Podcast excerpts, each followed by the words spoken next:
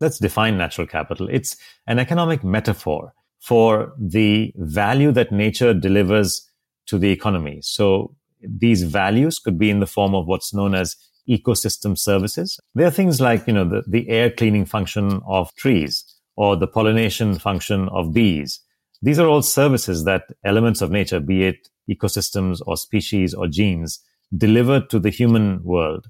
Frankly, in most cases, they don't charge for these services because when did a bee ever send you an invoice for, you know, annual pollination services from this particular bee colony? When did a tree ever send you an invoice or a forest send you an invoice for cleaning the air? So these are the services, but they need to be valued.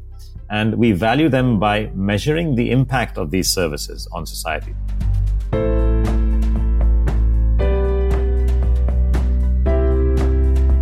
Welcome to Sustainability Leaders. I'm Michael Torrance, Chief Sustainability Officer with BMO Financial Group. On this show, we will talk with leading sustainability practitioners from the corporate, investor, academic, and NGO communities to explore how this rapidly evolving field of sustainability is impacting global investment, business practices, and our world. The views expressed here are those of the participants and not those of Bank of Montreal, its affiliates, or subsidiaries.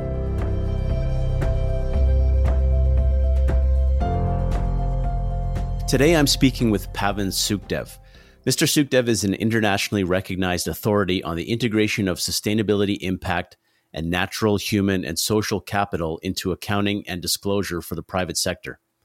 He was the special advisor and head of UNEP's Green Economy Initiative, a major UN project suite to demonstrate that greening of economies is not a burden on growth, but rather a new engine for growing wealth, increasing decent employment, and reducing persistent poverty. Pavan was also the study leader for the TEEB, the Economics of Ecosystems and Biodiversity. That study, which was commissioned by the G8 plus 5 and hosted by the United Nations Environment Program, aimed at sizing the global problem of biodiversity loss and ecosystem degradation in economic and human welfare terms. And it also proposed solutions targeted at policymakers, administrators, businesses, and citizens for integrating what are formerly thought of as externalities into financial and economic systems. Pavan is the founder and CEO of GIST Advisory, which is a specialist consulting firm which helps governments and corporations discover, measure, value, and manage their impacts on natural and human capital. He is the recipient of many awards and recognitions, including in 2020, the Tyler Prize for Environmental Achievement. Thanks for speaking with me, Pavan. Pleasure. Great to be with you guys. Uh, let's start out just by learning a little bit about your work and your sustainability journey. I mean, you've had a fascinating career, you've accomplished so much. And I'm curious to understand how did you come to originally work on the challenge of value based accounting and sustainability and integrating environmental and social impacts into economics and how we think about corporate value? Yeah, right. Michael, it's been a bit of a journey. So I guess my my entry point to that journey was the economic invisibility of nature which I realized quite early in my life as someone fond of nature was a problem because it didn't seem to figure in, in the thinking of policymakers or in the decisions of business leaders that they used nature because she's valuable, but they lose nature because she's free, uh, because they're constantly considering something that has no price as having no value. And that is actually part of our psychology. This, we, we belong to a society which is mesmerized by the magic of markets and I could see that being a markets person, right? I was as a banker, I was basically on the investment banking side and on the trading side and sales and the structuring side. So I was very much involved with markets. And as someone from the inside, I kind of knew the weaknesses as well as the strengths of markets. And I knew that markets are great at equilibrating volumes of demand and supply and setting prices and allocating capital. But I also know that markets are absolutely useless when it comes to solving social problems. That's not what they're built for, right? And I understood that based on my own life experiences, on on my uh, being a new father when I was with my elder daughter Mahima, uh, who'd constantly take me to places around where we lived in Mumbai, which were natural areas where she would enjoy herself, and I would say, "Wow, this is priceless." This is really valuable, but it has actually no cost and no price. So I understood the difference between price and value. Price is what you pay, value is what you receive. And when you receive the value from nature, you are basically paying sometimes no price until you lose nature. That was my entry point, and then it led to a project known as TEEB, the Economics of Ecosystems and Biodiversity, because I'd done a project in my home country in India uh, on green accounting, essentially adjusting the GDP of, of our states and union territories in, in order to be able to present a, a proper picture to local policymakers. And then I'd gotten involved with the UN and with IUCN, and that led to the project TEEB, the Economics of Ecosystems and Biodiversity, which then in turn led to a, um, an assignment at Yale University as their McCluskey Fellow, where I taught TEEB and wrote a book called Corporation 2020. I had got a second project at the UN for my pains. You know, as they say, as my father used to tell me, that the reward for good work is more work.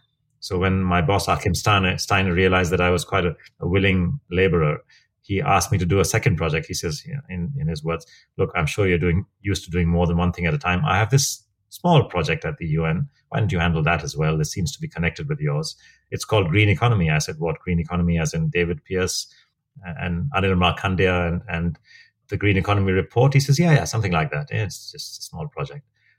Small project indeed. It turned out to be as big as TEEB. Uh, TEEB had several, hundred participants and authors.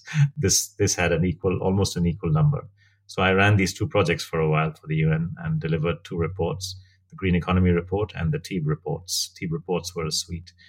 So I was kind of imprinted in that, and I still realized that we were missing a key piece of the pie Two thirds of the economy is private sector, measured in terms of GDP or jobs or whatever metric you want to use.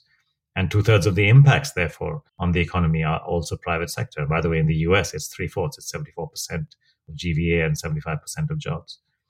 Uh, so I was conscious of the fact that all my work over these years from 2008 onwards uh, to 2012 was missing a key feature, as in what do we need to change at the micro policy level what do we need to change in the engine of the economy, the corporation, in order to get the results that we want? And that's what the book that I wrote at Yale University was all about. It was called Corporation 2020. And it was about redesigning the corporation from the outside in and making it respond differently to stimuli and uh, producing the right stimuli in terms of policies, prices, and institutions. So that's where we are today. I run a company which basically works out what's the true impacts of corporations my company is called GIST, stands for Global Initiative for a Sustainable Tomorrow, and it works out your true impacts in economic terms. One of the things that stands out for me about the, the TEEB report is, is, you know, it was happening in, in 2008, and I was curious as to what, what was the reception at that time. Nowadays, in the last 24 months particularly, you know there's a huge focus on climate and biodiversity topics but at, at, that time i could imagine it was quite a new concept to be integrated with economics and, and finance. How did that go? Yeah, it, it, it, was. But, you know, we got lucky to an extent. It was serendipity that uh, around that time was a global financial crisis. And every day you would see screaming headlines about, you know, $2 trillion of central bank money used for bailouts or $2.5 trillion used to stimulate the economy, another $1 trillion from the US, et cetera, et cetera, et cetera. So you'd see all those big trillion dollar headlines. Coincidentally, this little project team that was going along with me and my colleagues had also come out with a scenario analysis which demonstrated that if we valued ecosystem services, the loss of value to society as a result of the destruction of forests and the destruction of wetlands was in fact of the order of two and a half to four trillion dollars every year of natural capital. So I went to the press, basically to the Guardian and, and to various others, and made this point that yes, you are reporting trillion dollar losses of, uh, in in the global financial crisis. Are you aware that there's been something of the same size happening every year for the last several decades and will continue to happen every year for the next several decades unless policymakers and administrators and especially business folks do something about it? Well, they were not aware, and that became a screaming headline. So we got some attention that way, and I think that rang a bell. And then the other thing we did, we got right, was that we picked on a few issues uh, deforestation and its impacts on the poor. The reality is that nature is the GDP of the poor. If you look at what happens when a forest declines or is destroyed, it's actually the poor farmer's fields that don't receive nutrients and fresh water anymore. It's the poor farmer's wife who has to travel another five kilometers to go collect the fuel wood that she uses to cook and to keep the house warm. So it's actually the impact of the loss of nature on the poor that is a much more important story. And we call this the GDP of the poor. We said that the nature ecosystem services actually provide direct and indirect benefits to the poor. So you cannot, in fact, have development unless you protect nature, which is providing so much for the very poor whose lives you're trying to improve. So these messages went out. And I think that got us the attention that the TEEB reports deserved. And then the rest, as you know, is, is a gradual process of increasing awareness. And of late, biodiversity loss, thanks to improving awareness and also thanks again to, sadly, the COVID crisis, we've finally understood the real cost of not living in harmony with nature, of not valuing natural systems, of not understanding risks that are posed to humanity as a result of transmission of viruses. The cost of zoonosis, or the cost of one business, basically of consuming wild meat, uh, if you could just work it out, that would be in, you cannot put prices on life, but certainly you can put prices on health costs. And again, we are talking trillions and trillions of dollars. So I think it's a message that needs to be communicated. Uh, it's an idea whose time has come. And I think all of these factors have led to that increasing awareness that you see today. So, can you unpack for our audience a bit about the, the technical side of your work, um, whether it's from TEEB or what you've worked on subsequently, this idea of integrated profit and loss reporting and, and integrating natural, human, and social capital, what used to be thought of as externalities, as an internality in terms of how a company measures its own performance and discloses to the market? No, that, that's a great question. And let me address that point straight on by saying that externalities are essentially third party costs or benefits of doing business as usual, which are not accounted for by the two parties who are doing business. If I'm a car maker, I make cars, I make profit, I'm happy. You buy my car, you drive it, you know, your family and you and your friends are happy. But hey, maybe, you know, Maria or, or somebody else is not happy because the emissions from my car as a result of your driving have led to her beautiful property in Colombia sinking under the waves as a result of climate change. Or maybe somebody else is not happy because the pollution from my car has led to respiratory diseases to somebody else. So these are the third party costs. And we didn't account for that when I made my car, nor did you when you bought my car and drove it. This is the normal problem of a business world and, an, and a policy world which ignores externalities. What I'm saying to everyone now and what my firm is doing is preparing impact results for companies, the so-called integrated profit and loss, which means not just the performance of the company for its shareholders, which is in financial capital terms, but also the performance of the company for stakeholders like future generations. In other words, natural capital impacts. What about performance for employees, human capital impacts? What about performance for the society in which you operate, which provides you all of the opportunity that you have, which is social capital impacts? We calculate, we estimate in, in physical terms, in quantitative terms, and we apply models to work out economic values for all of these impacts. So we present the full picture of impacts, and that's called the integrated profit and loss. That's really what we do. And it's a great learning exercise for everyone for who's involved in it, especially for the company and for its investors. Because remember, today's externalities are tomorrow's risks and day after tomorrow's losses if it's an externality today, it can come back and bite you in the butt at some point because some regulator decides to change the law because it doesn't like the fact that there are health costs because of your business model.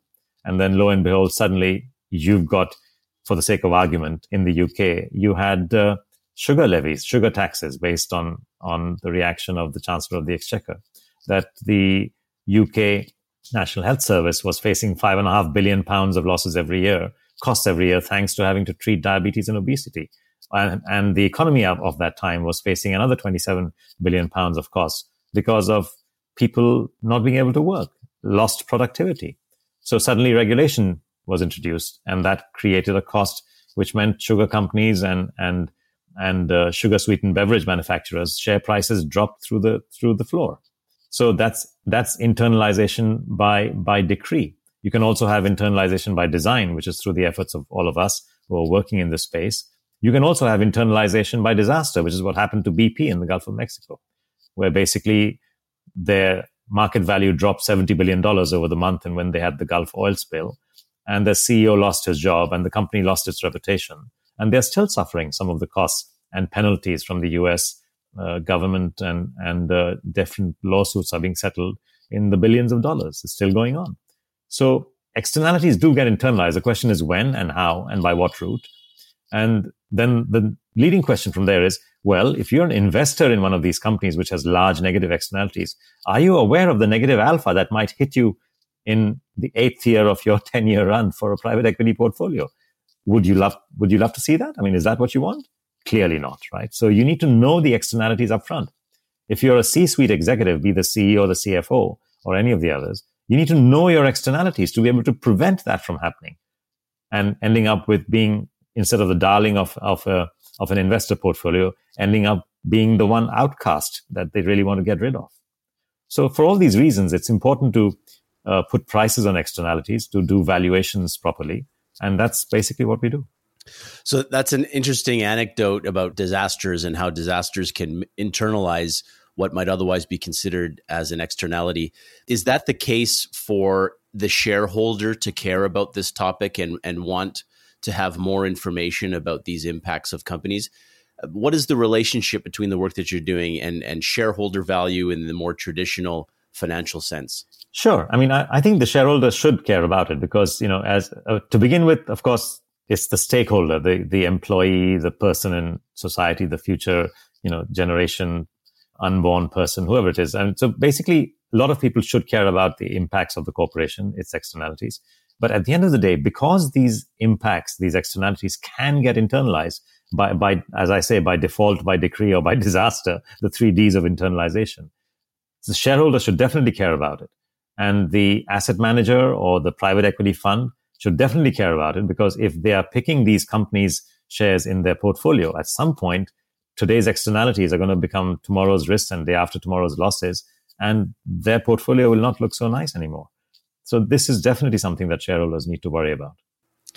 So, Pavan, if we could just again unpack some of these concepts a little bit more, uh, you know, for particularly for sustainability professionals who might want to utilize these techniques. Let's start with natural capital.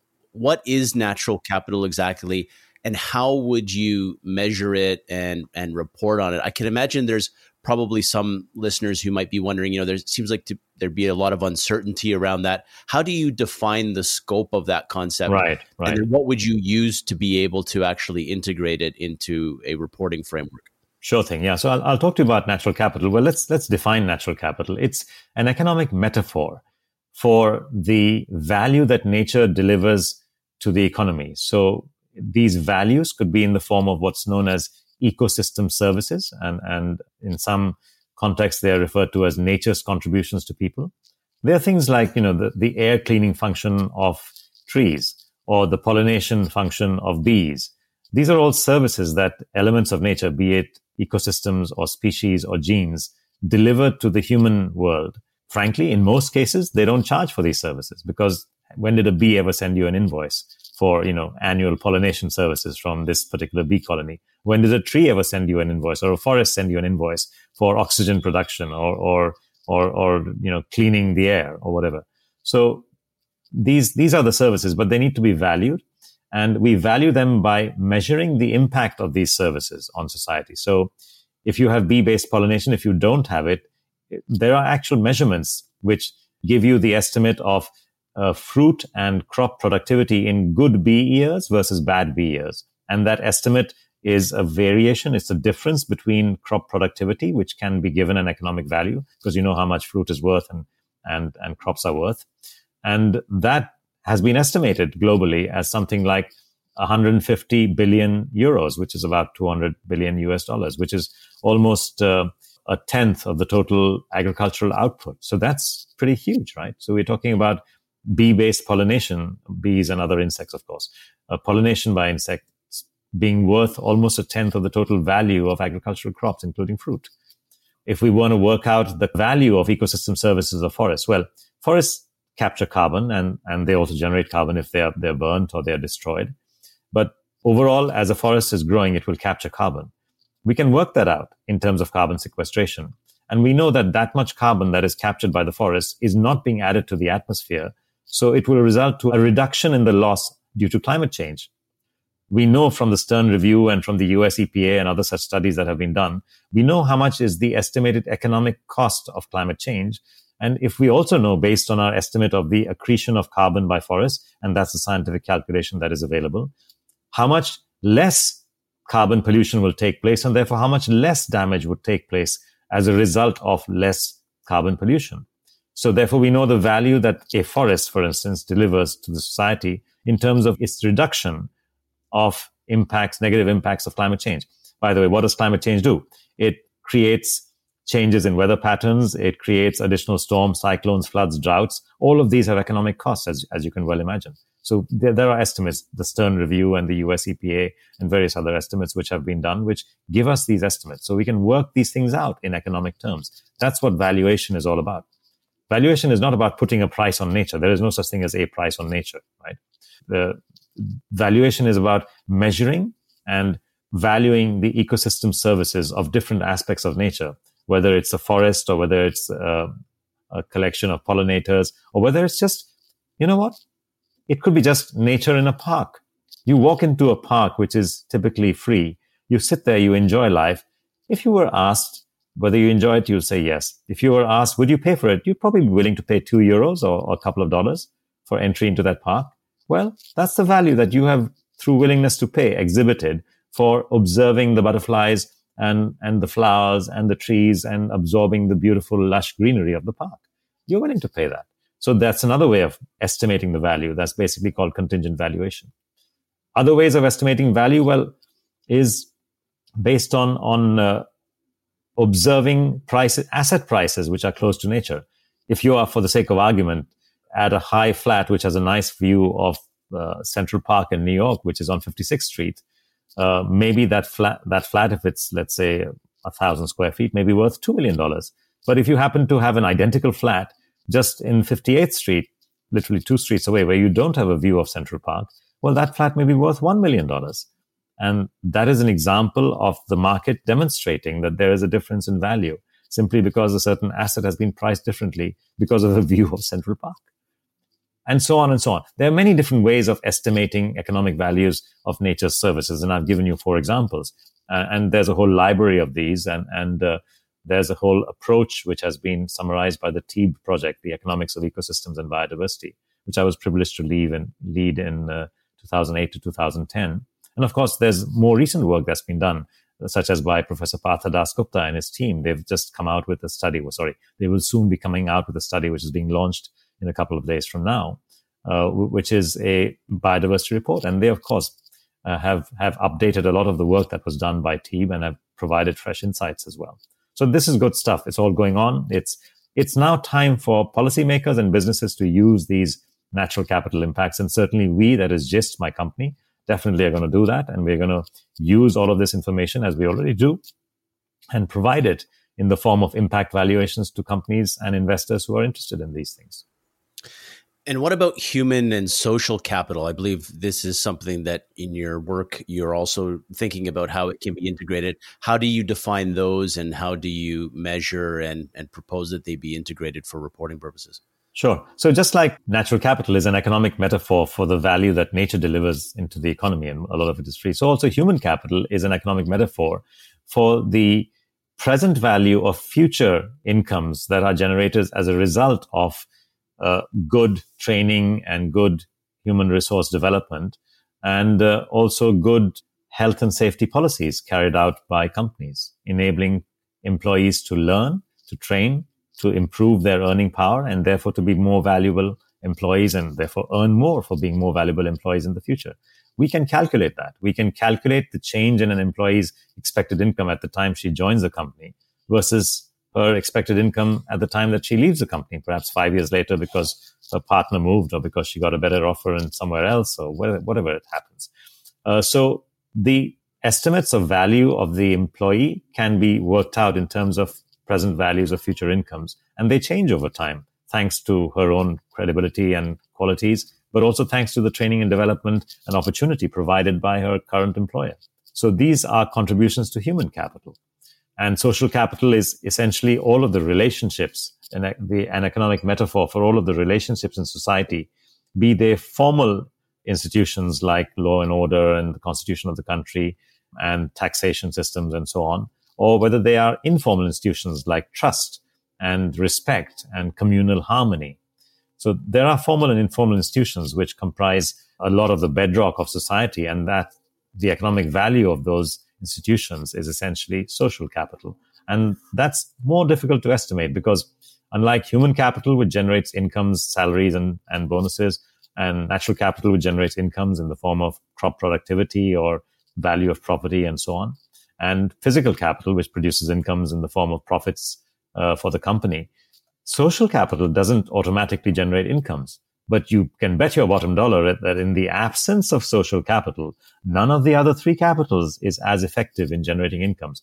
And that you can calculate. You can calculate how much will be lost to natural capital, to human capital, and, and to produce and produce capital, companies' profits, in other words, as a result of loss of social capital. And that's basically how we model social capital. We use different models uh, in different contexts. You know, CSR programs can be estimated based on the additional health value that they create or the additional educational value that they create. And you can say that, well, a company, if it spent X on creating health and social value for the people in its community, w- would be doing so because the, the, spe- the expenditure that it has undertaken at least as much as the value that it's creating. So there are different ways of doing it. But uh, we can estimate these, and there are lots of models that we use to estimate such values of social capital there's been increasing government and policy focus on this topic, but not a lot of clear direction. Christine Lagarde recently mentioned that she sees in the near term that there will likely be more policy progress on the three I's, as she called it. One was inclusion of social and environmental costs in the economy. Um, that could be through things like carbon tax regimes, for example. The, the second I is information through individual company disclosure, which is obviously key to what what you're focused on. And then the third would be innovation in in green investment, and particularly through equity investment and, and asset management. What would you say to policymakers based on the work that you've done for over 10 years on this should be their focus in thinking about regulatory approaches to, to these issues? I'd, I'd say the policymakers should really make an appeal to an independent institution, which is the accountancy bodies right? The the global body in terms of the the IASB, the International Accounting Standards Board, and they should appeal to their individual as national policymakers. They should they should sit down their their national accountancy bodies. In in the in the UK, it would be the, ICAEW, the Institute of Chartered Accountants of England and Wales, and in the US, it would be the FASB, the Financial Accounting Standards Board, and say to them that look, you are doing a great job so far in terms of bringing to the investor and to the public at large the impacts of the company on shareholders. But what are you doing in terms of impacts on stakeholders? Surely that's also important because today the corporation that you are tasked with with managing the the uh, disclosure for is the single largest institution of our time. Collectively, the corporate world is two thirds of the economy and jobs, and therefore two thirds of the impacts on the environment and so on. So you need to improve your capture of data and create standards and accounting standards which publicize the value creation or the value loss that has been caused by the company on human capital, natural capital, and social capital. You need to be more comprehensive in your in your uh, duty of creating information for the operations of the company, and therefore hold them accountable to more than just their financial uh, stakeholder, which is the shareholder. Having said that, for the, the accountancy regulators to regulators to not ask for impacts on natural, social, and human capital also illustrates a degree of short-sightedness because honestly, those impacts do come back to the bottom line in some form at some point, whether it's by design, by decree, or by disaster, as I, as I mentioned earlier. So it is also in the interest of the shareholder to be aware of these impacts and not make them appear as surprises in the 11th hour of an important exercise or in the eighth year of a 10 year holding period for private equity fund or whatever. So I think this is what policymakers should be doing, engaging actively their respective accountancy bodies to expand the brief of these accountancy bodies into reporting not just financial capital impacts, but also human, social, and natural capital impacts. There has actually been a lot of momentum towards thinking about sustainability disclosure in the context of accounting standards with uh, of course the ifrs international financial reporting standards body looking at establishing a sustainable standards board that would bring together various types of voluntary disclosure from GRI, CDP, SASB, IIRC, and then develop kind of a common approach. And this emerged from work that the World Economic Forum did in, in 2020, driving towards common approaches for this kind of disclosure. Do you think that type of work holds promise to achieving the goals you think it should from from this from the work that you've done, or or is it going in a in a direction that is different from what you're envisioning? I think it's all broadly pulling in the same direction, which is towards greater uh, transparency and therefore greater accountability of corporations uh, towards stakeholders. I think the the um, impetus that was given to this in 2019, September or October, by the the U.S. group, the corporate leaders who came together and and declared that you know the purpose of the corporation matters. It's not just about profits and shareholders. The business the fact, the business BRT as it's known as yeah the business roundtable in the U.S.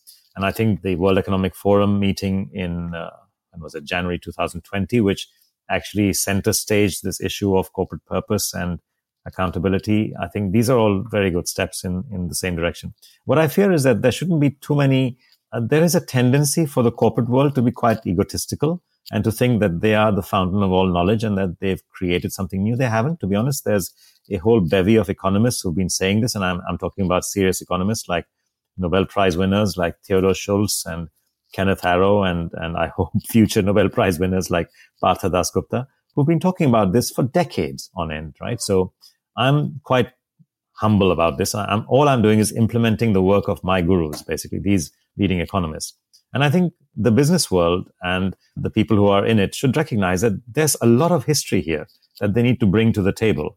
And they would be doing themselves and everyone a service if they collaborated and created one set of standards uh, for how do we measure again. I mean, can you imagine if we didn't have the IFRS for uh, multinational corporations, what a mess it would be, right? What if there were 25 different initiatives trying to figure out how to report uh, financial performance for a multinational corporation? It'd be a total chaos. And that's what we are unfortunately going to head towards if we don't get just sort of pause for breath and say, okay, let's sit everyone together and come to one standard for how do we expand the world of financial reporting into the world of impact reporting. And then you should be hearing the voices of people like Professor George Serafeim from Harvard University. He's, he works, he teaches at the Harvard Business School. He's been saying this as well. I've been saying this from a practitioner's point of view. Uh, the idea that, you know, we should have one set of standards to work out impacts in the four capitals, the four major capitals. And by the way, when I say four capitals, again, this is not my invention. These are the same four capitals that have been used and talked about by professors and, and Nobel Prize winners like Theodore Schultz, Kenneth Arrow, Karl-Göran Mäler uh, is is not a Nobel Prize winner, passed away recently, but he and Professor Dasgupta and Arrow have written extensively on this topic of measuring all dimensions of capital and not just financial capital. Uh, so I think there's a lot of there's a lot of history here which needs to be pulled together, and I think the business world would be well advised to sort of reflect that history and derive their their new standards and their new approach based on all of this research that is already available thanks to the work of outstanding economists and, and analysts of the kind that I've mentioned.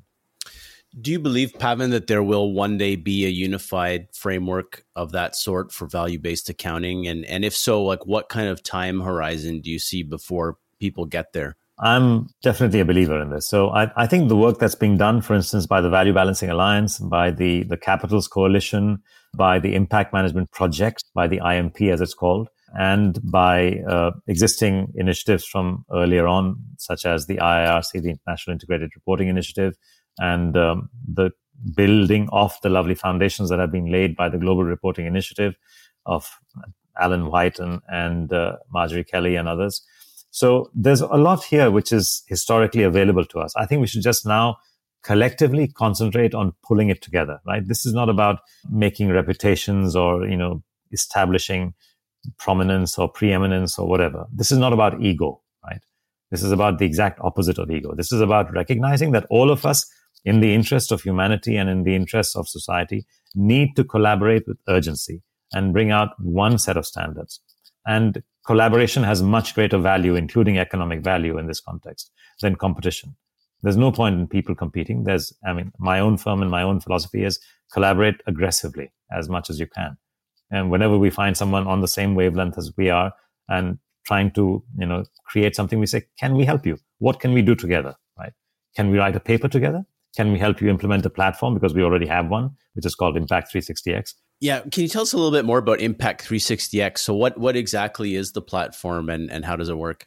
Yeah, it's it's basically a software as a service. So, and as you know, my firm's been in this space for the last decade, uh, almost uh, since 2011, 2012. We've been working with companies doing this. What we decided a couple of years back is that look, we need to scale because just the the time that we are in. I mean, look at climate breakdown, look at COVID nineteen, look at all of these things that are happening around us. It's ridiculous for us to be moving at the pace, at the slow pace that we are the only way that we are going to achieve our mission to make sustainability accessible to all is to actually get all of the knowledge that we have onto one platform and then let companies and eventually investors as well access that platform. And that's what it is. Right now, it's a corporate platform which enables any company in any one of the, the sort of traditional sectors of the economy. And we've mapped more or less 50 plus 52 sectors as of now.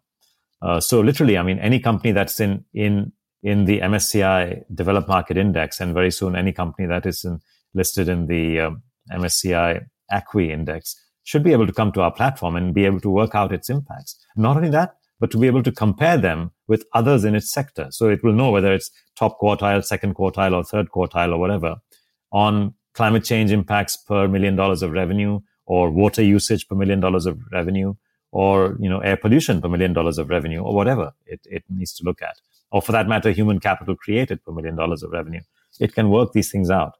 And um, that's the power of the platform. So it's basically pulling together more than 60 person years of research and development, of you know algorithm writing, of data gathering, data cleansing, of writing code as well of late to make everything available on one platform. And our use of technology is extreme. I mean, to calculate air pollution impacts, we basically logged into the NASA database for uh, wind speeds and wind directions. So the NCAR database essentially uh, provides us the wind speeds and wind directions, which enables us to do the modeling of where the pollutants land, whether they are particles like PM 2.5 or 10 or molecules like SOx and NOx, where they land, what are the impacts of that on human health as a result of increased ambient intensity. We use the WHO database for health correlation, basically the pollutants intensities correlations with disease likelihoods.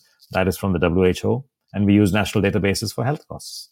All of this is now available online. So basically, at the press of a button, you can get these answers. That's fascinating.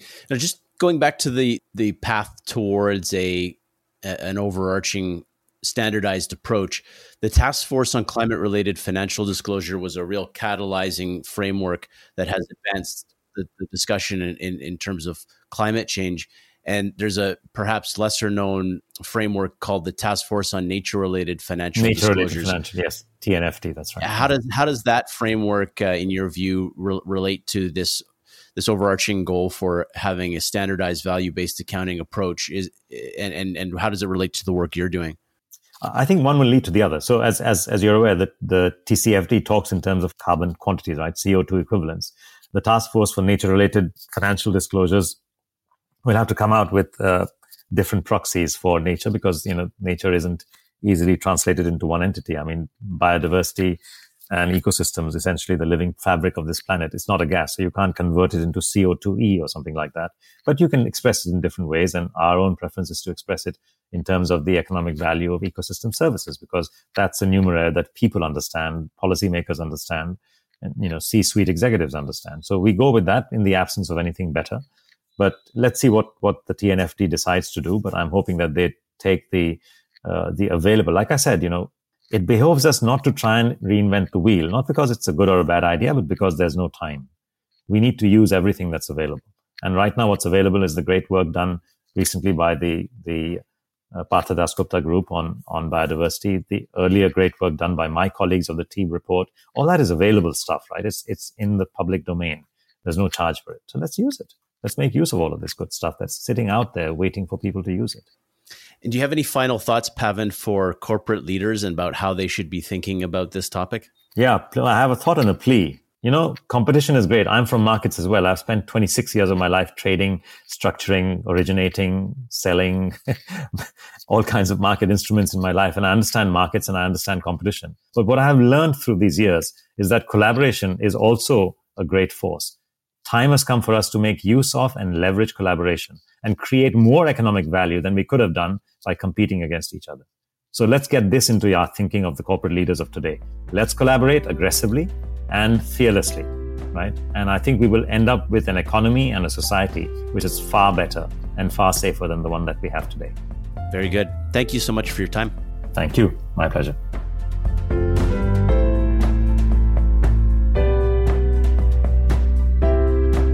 Thanks for listening to Sustainability Leaders. This podcast is presented by BMO Financial Group. To access all the resources we discussed in today's episode and to see our other podcasts, visit us at bmo.com forward slash sustainability leaders. You can listen and subscribe free to our show on Apple Podcasts or your favorite podcast provider, and we'll greatly appreciate a rating and review and any feedback that you might have. Our show and resources are produced with support from BMO's marketing team and Puddle Creative. Until next time, I'm Michael Torrance. Have a great week. The views expressed here are those of the participants and not those of Bank of Montreal, its affiliates, or subsidiaries. This is not intended to serve as a complete analysis of every material fact regarding any company, industry, strategy, or security. This presentation may contain forward looking statements. Investors are cautioned not to place undue reliance on such statements as actual results could vary. This presentation is for general information purposes only and does not constitute investment, legal, or tax advice, and is not intended as an endorsement of any specific investment product or service. Individual investors should consult with an investment, tax, and or legal professional about their personal situation. Past performance is not indicative of future results.